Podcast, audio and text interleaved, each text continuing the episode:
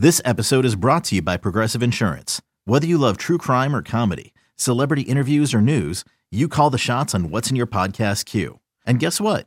Now you can call them on your auto insurance too with the Name Your Price tool from Progressive. It works just the way it sounds. You tell Progressive how much you want to pay for car insurance, and they'll show you coverage options that fit your budget. Get your quote today at progressive.com to join the over 28 million drivers who trust Progressive. Progressive Casualty Insurance Company and Affiliates.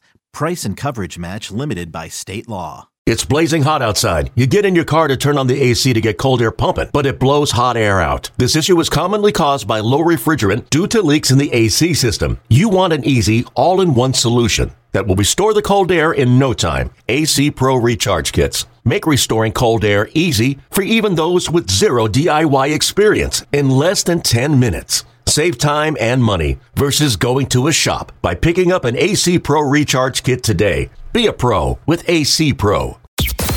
Radio.com Sports presents Big Time Baseball with MLB insider Jon Heyman and former major leaguer Tony Gwynn Jr.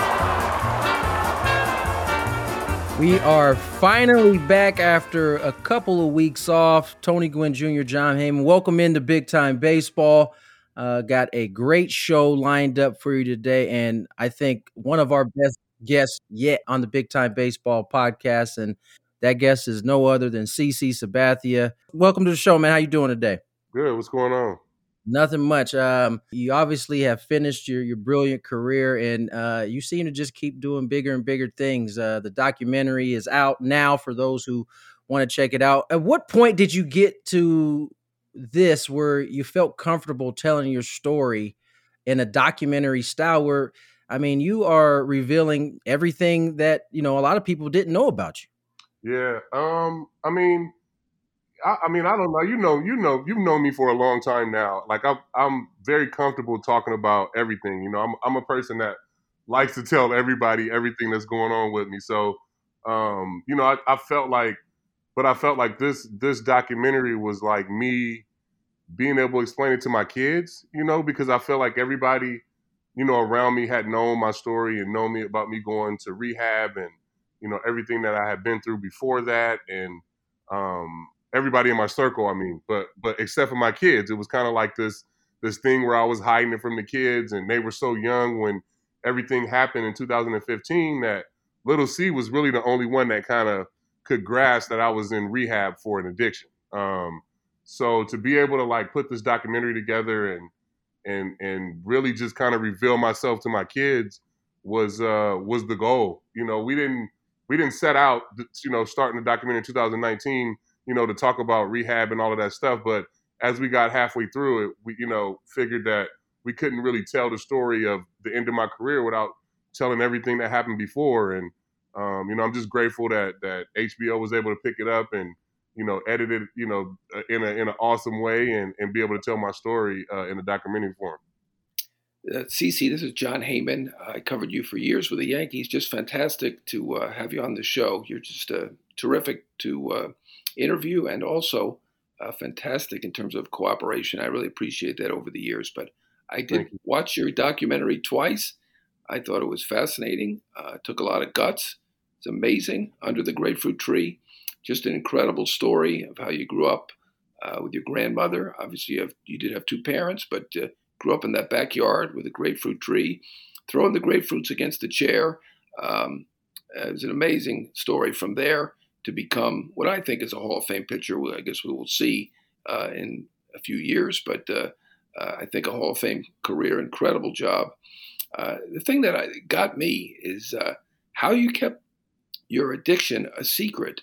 Uh, you made it clear in the documentary that you started to drink at age 14, and you said you were a binge drinker, and you know you would drink right after you pitched and drink for the next couple days and then not drink you were able to uh, not drink for a couple days before you start so you could have a good game. Uh, but still, if you're drinking half the time, half the days, um, how did you? I mean, I never heard about this until the incident in Toronto, which shocked us all that there was any any incident at all with you.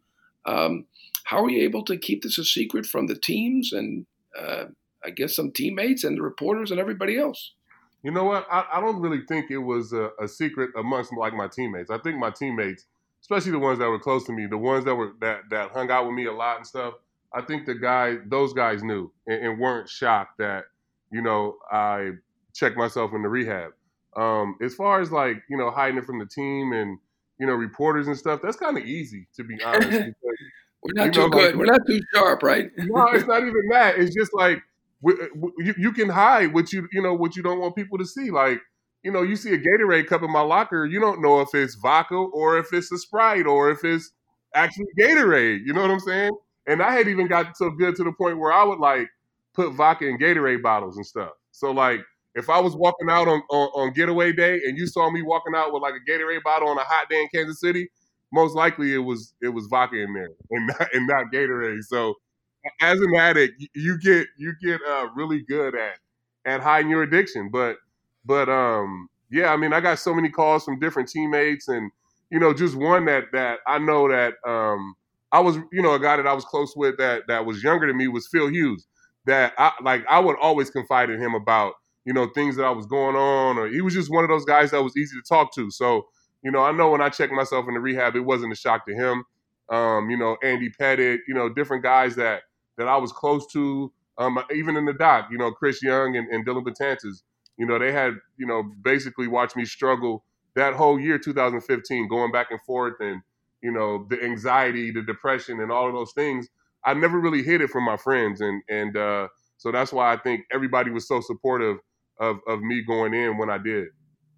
I mean, I, I could speak for being one of your teammates. Um, I think it was more than I think you just have the type of spirit that people want to be around. And even as you were going through what you were going through, I I, I remember in Milwaukee, it, it, didn't, at least it didn't come off as it being an issue. You know, mm-hmm. it, it, seemed as though you, I mean, as Jon mentioned, you by the time it was time for your start date or two days before your start date, you you you as you called it in the in the doc, you detox for those couple days. You go out and in Milwaukee, you were pitching every third day. It seemed like so oh, yeah. you were you were having to cut it even short. It's it's just amazing to me that uh, you were able to continue that for so long because that was in 2000 what seven 2008 yeah 2008 and it took another seven years before it actually caught up with you do you think that's just was the luck of the draw for you or, or did it did so many issues start to pile up that it, it eventually reared its ugly head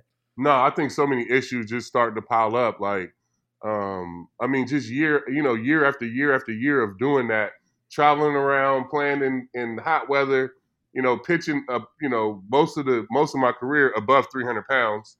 Um, yeah, I mean, I think it just all just started to pile on. But you know, what's crazy is that like when I was in rehab and and I'm, you know, contemplating if I can come back and pitch and how am I going to do this and you know, you know, trying to come up with a different routine and, and things like that. I was scared that taking alcohol out of my, routine was going to ruin mm, me pitching, right, right. which which is crazy. And right. then and then as a 36 year old, you know, I, 2016, I come back, and there's no way I could have pitched at that age, or even you know, it, uh, to, till I was 39 if I was still drinking that way. Absolutely no way. Like I, I would have, you know, even with the heart issue or something, I would have like I would have had a heart attack in the bullpen or something, bro. You know what I'm saying? Like yeah. it was getting to the point where like health issues, my knee, like everything was was starting to just pile on. Um, and, and it would it would have been an ugly ending for real. I mean, I, have been blessed in, in, so many ways and so many warning signs, just you know, with the heart and being able to being able to check myself in the rehab on my own, like just just a couple of different you know things in my life where I, I got a chance to just slow down and you know, it's, it's helped me out. You know, I, what stands out to me is how did you do it? How were you able to pitch so well? I mean, 250 wins, 3,000 strikeouts, and again, uh, from the documentary, I mean, I'm not say, saying anything you didn't say out loud. Uh, you drank right after you pitched and kept drinking for a few days until you you were able to cut it off um, a day or two before. But um, how did you do? I mean, you know, Mickey Mantle was my favorite. That's I'm dating myself now. My favorite player growing up, and the greatest player I've ever seen, probably tied with Hank Aaron. Um, and you know, people talk about how he could have done even better. I mean, the guy was incredible with all of the drinking that he did with his teammates. Uh, he was amazing, but people say he could have been even better. I mean, your career. I mean, you were picked late first round. You were. They knew you were going to be good. I mean, there's no question about that. You had the incredible talent, but I mean, do you look look at it now? And again, I think you're a Hall of Famer, but could you have been even better no without the drinking? You know what? I, I don't. I don't know. I mean, maybe performance wise, but I don't know like in my life like if I could have been able to cope with everything that I was that was in my head without without the drinking, if that makes sense. Yeah. You know, the yeah. stress of baseball and how hard it is to play the game and trying to get to the big leagues and do all these things and and like I mean, for me, getting to the big leagues, like me getting drafted, like that was life or death. Like I, I mean, not too many people know like my situation at that time. My my senior year of high school, my grandmother passed away, and it was just me and my mom living in my grandma's house, and you know we were just basically about to be living on her income. Like so, we were gonna have to sell the house. Like it was a bunch of different things that were that were going on. So like for me to like to make it was it wasn't like you know oh I want to play in the big leagues. Like I had to make that shit happen. Like it, it was it was it wasn't like a oh this is like a dream come true thing. Like this is like no I have to make this happen for my family. You know right. so that stress and, and all of that, like being able to have that outlet to just be able to drink and, and not think for a couple days, um, you know, I, I, think it helped me out on the field if, if, in a weird way. I, I, mean, I know that sounds crazy, but you know, the, the alcohol was would let let me escape what was going on in, in my life, especially dealing with all that stuff at such an early age. Yeah, I, I, don't think a lot of people understand. Like, even for guys who play the game as good as you, the stress level is is is enormous. Like it, oh. it is it can be overwhelming at times. I know I felt that at certain points. Chris, I never really reached, never got close to the status you got, but I can only imagine having to support that.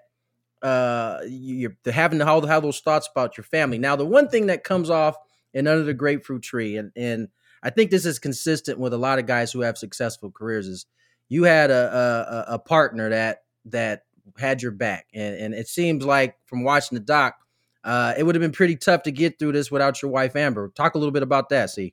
Yeah, no, for sure. And, and, and like having a partner that's that's known me, you know, right, like we, right. You know, we've been together, you know, since day one. Literally, she she was she was there. I mean, she graduated high school in 1999 and got on a plane and flew to Kinston in uh, North Carolina. You know what I'm saying? So she right. was like in the minor leagues with me. So you know, to be able to have her there for all the ups and downs. I mean, no, I wouldn't have been able to to to be able to to navigate my career without her for sure, and to be able to to keep my family intact. I mean, um, yeah. you know, knowing that I needed her and having that backbone is what made me go to rehab, and you know, not wanting to have this linger into my you know into my post career, and you know, I, I didn't want to be you know 42 three years old still struggling with alcoholism families in disarray and my kids are growing up and you know i'm not really a part of their life that's where i saw myself getting to and yeah. that's where you know that's what made me check myself into rehab is i had always put the game in front of everything in my life always you know my, my health you know family everything and you know that one time it was time for me to to, to put myself in front of in front of the game and, and it, and it ended up working out for me well, looking at the doc, it, it did seem like you had your family pretty high up in your thoughts. Maybe that's now in retrospect, but it seemed like you were very close. I mean, certainly to your father through age 12, and then again when you reconnected, um, certainly with your mother, um, your cousins. Um, you lost a cousin. Um, it, it, seemed like you were a family guy also, as, as well as baseball. It seemed like you you did have that balance. I, I think, at least from watching the documentary, you know better than I do, but um, you had so many, so many tragedies happen. I mean, your cousin, who you looked up to, uh, died of a heart attack. I believe he was in his mid 40s. Mm-hmm. Uh, the father, uh, who you re- had just reconnected with just a couple years prior, um, died. He was also a relatively young man. Um, I mean, how, how, were you able to deal with that? Do you think the drink? I mean, I know you said you started drinking early. Maybe it was a, you know, a genetic thing. Um, but do you, do you, think that uh, all the tragedies that you endured really um, contributed to the, to this addiction?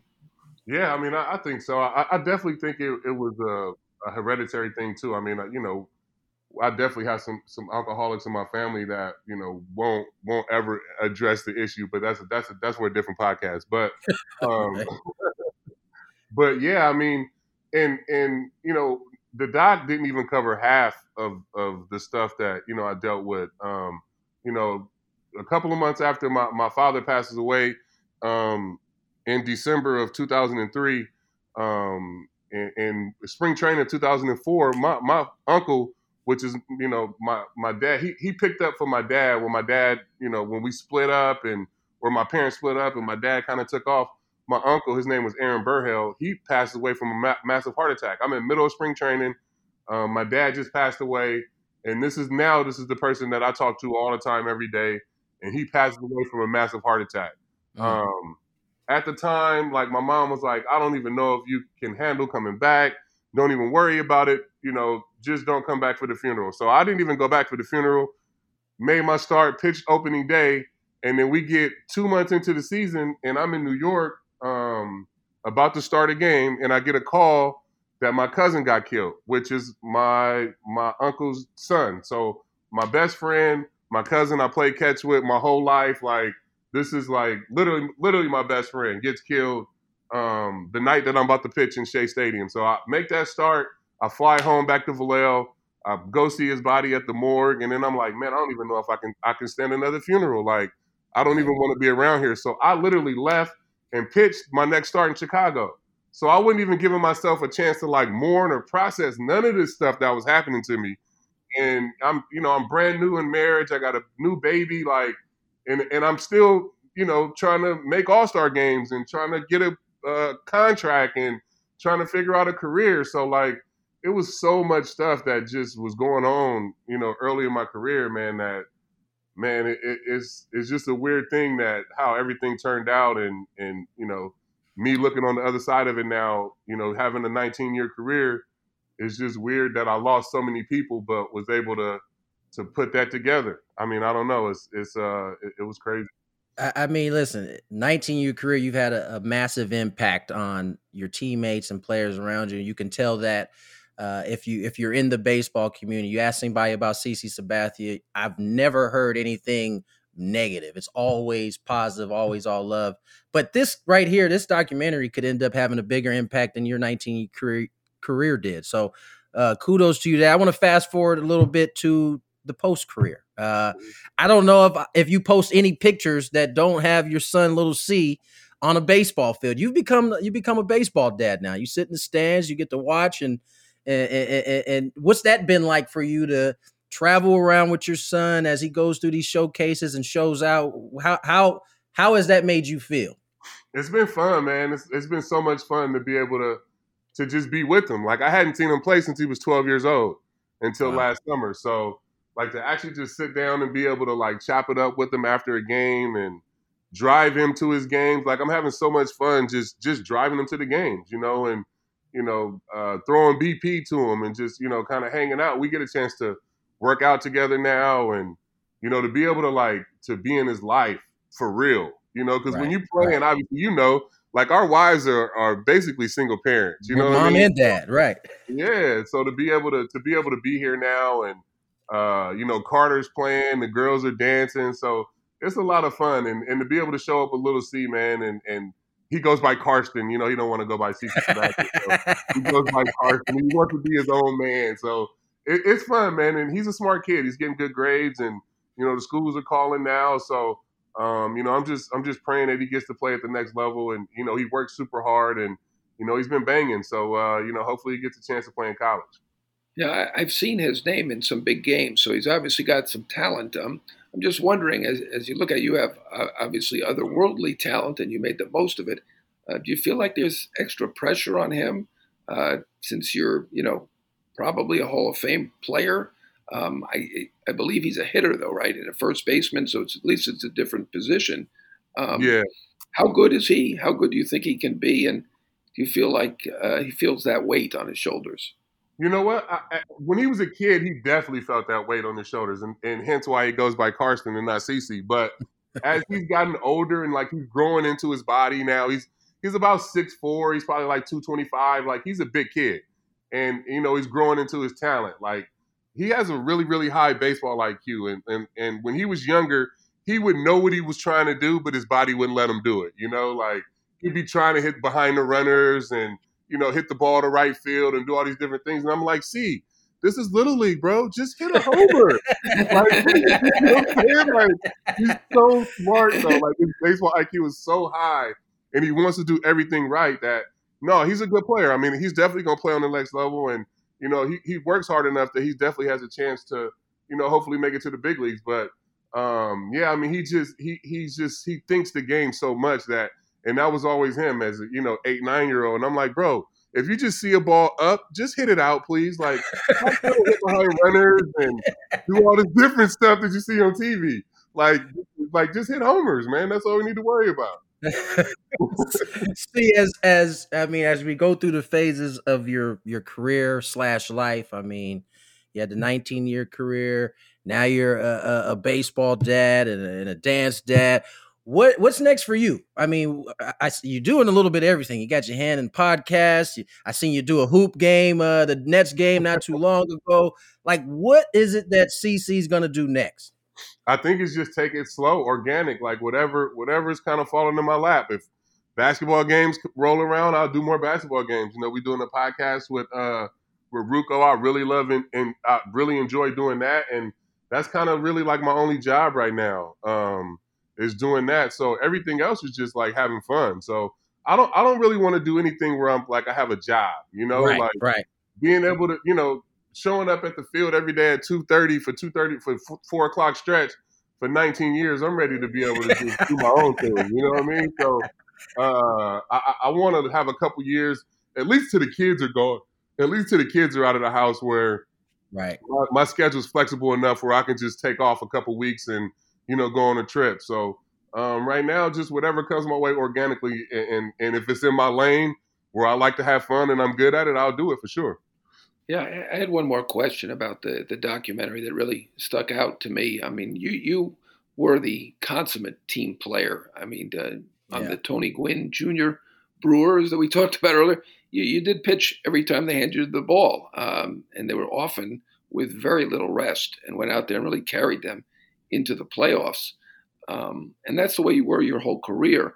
I'm just wondering what when you came when it came time to make that decision to check yourself into rehab, um, was it? I mean, it was right on the eve of the playoffs, and I know that it probably tortured you to do it at that time. But what what ultimately convinced you that you really had to do it at that moment? And then the story of I think they gave you an assignment at the rehab facility uh, writing a story. Uh, oh yeah, yeah, that was something else. Can that was you, powerful. Can you, talk, can you talk about that a little bit too? Yeah, um, I think the the the one thing that what was crazy is that I never even thought about my teammates or what they would think outside of Chris and Dellin at that time. Not until I was sitting in the rehab facility and they were and I saw them playing against um, the Astros in in the wild card game. So like in that moment, I was just thinking about myself, like what I needed to do for myself. I was just so tired and yeah. upset with myself, and you know, just sick of my family being upset, and I was just tired of of myself. So I, I didn't, I hadn't even in that moment, I hadn't thought about my teammates, and and that's why you see me saying the dot. It was I hit rock bottom when I'm sitting in the rehab facility and I'm watching my teammates play because I hadn't even talked to anybody. I didn't t- I didn't tell Gardy. Gardy was one of the leaders on the team. Like I had just talked to Dellin and Chris and I bounced. You know what I mean? And and to be and I hadn't even thought because the first thing I did when I left um, Camden Yards is I went right to the liquor store and got two more bottles of Hennessy. So now I'm not even in my right mind. So when I come to, like when I when I basically realized what had just happened in the last 36 hours, I'm sitting now I'm sitting in rehab with the shoestrings, no shoestrings, and I'm sitting there and I'm watching my teammates. And and mm. that's when that and that's why I say that's when I hit rock bottom because I couldn't even be there for my teammates and I didn't even explain what I was doing. You know. Yeah, and it seemed like you you uh, you found a cure very early uh, in the rehab. I mean, that rehab is not always successful, but you were able yeah. to do almost right away. They gave you an assignment, uh, writing. I think uh, pretending you're writing to yourself or something like that, and yeah, uh, so to be magic. Yeah, the assignment was to write a letter as one of your family members to yourself as if you had passed away. Um, and so then I decided to write the letter as I'm writing my, I'm, I decided to write the letter as little C to me.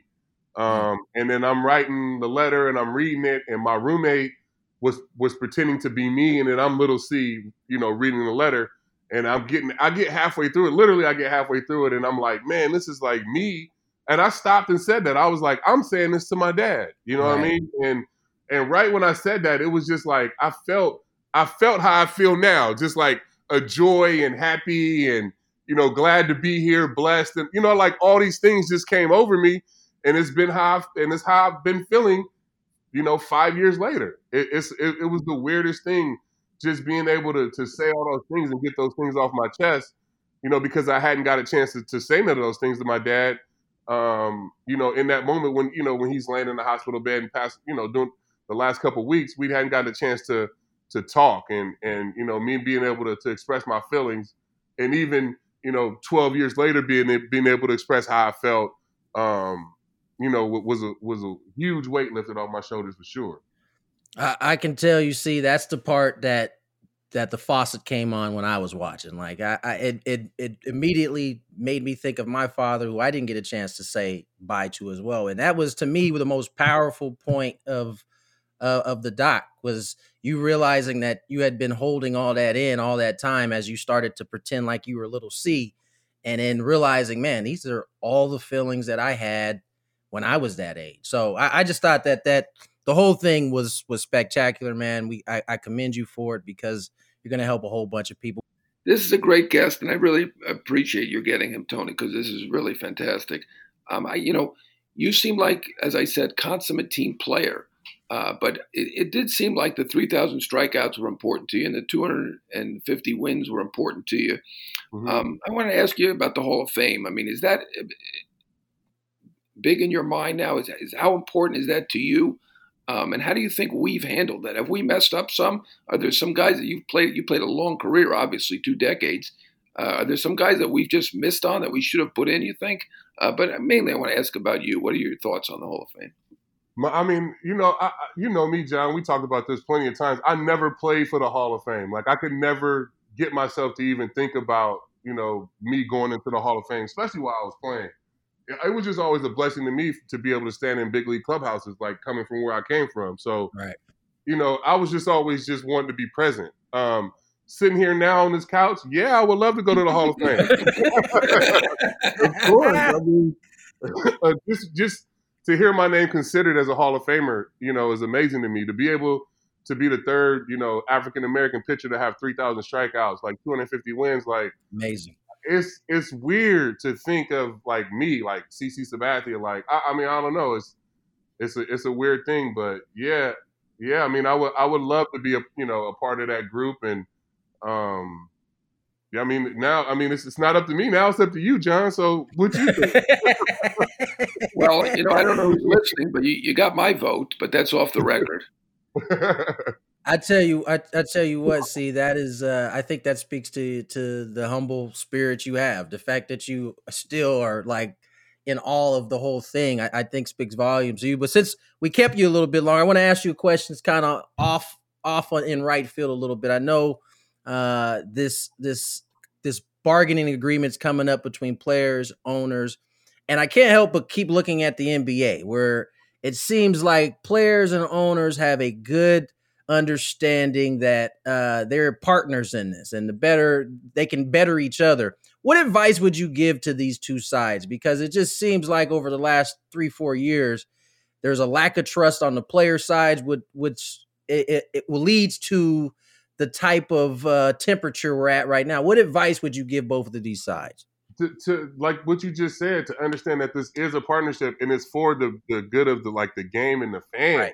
You know what I mean? Like now that I'm sitting on the other side of this and, and and, and I'm a fan of the game, like you don't want you know rumblings of you know we don't know when the season's going to start or you know this side don't trust that side or this side just wants money. Like you, that's bad for the game. We don't we don't need any of that. You know, right. I was talking to a player, I'm you know, a couple couple weeks ago, and You know, we were talking about. I was saying, you know, maybe spring training to be pushed back. You know, maybe to get fans in the stands, be a little safer. You know, Arizona, and they were like, nah, that's just the owners. They just don't want to pay for it for a month. I'm like, what the? What are you talking about, man? It's like we're in a pandemic, bro. Like, stop thinking everything is like a scam. Like, right. it, it's just so crazy how we've gotten to this point where the owners or the the player, uh, no, either side can't say anything without somebody raising the eye. You know what I'm saying? Like, it's just it shouldn't be to that point. And everybody in the game is making money. The players are making money. The owners are making money. Everything is, is in a good spot. We need the game to grow, and the game's not going to grow if these two sides can't figure it out.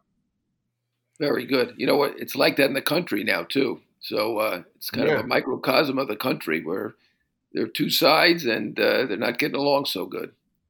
Yeah, yeah. But, but we don't want that in sports though. Like we, we want we, we want people we want that should be we should be taking you know our minds off of that type of stuff when it comes to baseball. You know what I mean? And and I mean not social justice and things like that. I mean obviously you want players to speak their mind and things like that, but as far as like the two sides getting along and, and trying to figure out the money and I mean, come on, like let's let's let's figure this out so we can get guys playing, man. Like, come on. We need to make sure uh we need to make sure both sides hear this podcast immediately because that to me is is where it all lies. Is if they understand that they are partners in this and both sides benefit when everybody is working together, this thing could to, could get to the levels that we've seen basketball and football rise to. So See, and, and, everybody keeps saying that the game is like dead and in, in, in, the youth sports. It's not. Like it's a lot of more kids playing baseball than you think. I'm, I'm at these parks all the time, and they're filled with kids playing baseball. We just need to do a better job of marketing our players and and and and getting and getting more opportunities to these players to get to the next level. But the game is not dead at all. I mean, not, not I thought that sitting in, the big league clubhouse, but now that I'm on the other side as a dad, there's plenty of kids playing this game, and, and there's plenty of superstars out there to get to the next level to be able to, to grow the game. It's just it's just for the for the the higher ups to figure it out. Yep, they're watching. The youngins are definitely watching. So we got to make sure that uh, the the top, people at the top do what's best for the game and, and growing it. Uh, CC, uh, as always, man, always appreciate catching up with you. Appreciate you coming on today, and uh, hopefully we can do it again soon. Yeah, no problem. Thank you, guys. Okay, picture this: it's Friday afternoon when a thought hits you. I can waste another weekend doing the same old whatever, or I can conquer it. I can hop into my all-new Hyundai Santa Fe and hit the road. Any road. The steeper the better. Because my all-new Santa Fe is available with H-Track all-wheel drive so I can hit the trail without a worry in the world. Heck, with three rows and best-in-class rear cargo space, I can pack the whole family in with all our gear. We've got available dual wireless charging for our phones so we'll never lose touch with civilization, and we won't lose touch with the primordial power of Mother Earth. So which is it? Waste the weekend or do something a little more epic? And conquer it in the all-new Hyundai Santa Fe. Visit HyundaiUSA.com or call 562 for more details. Hyundai, there's joy in every journey.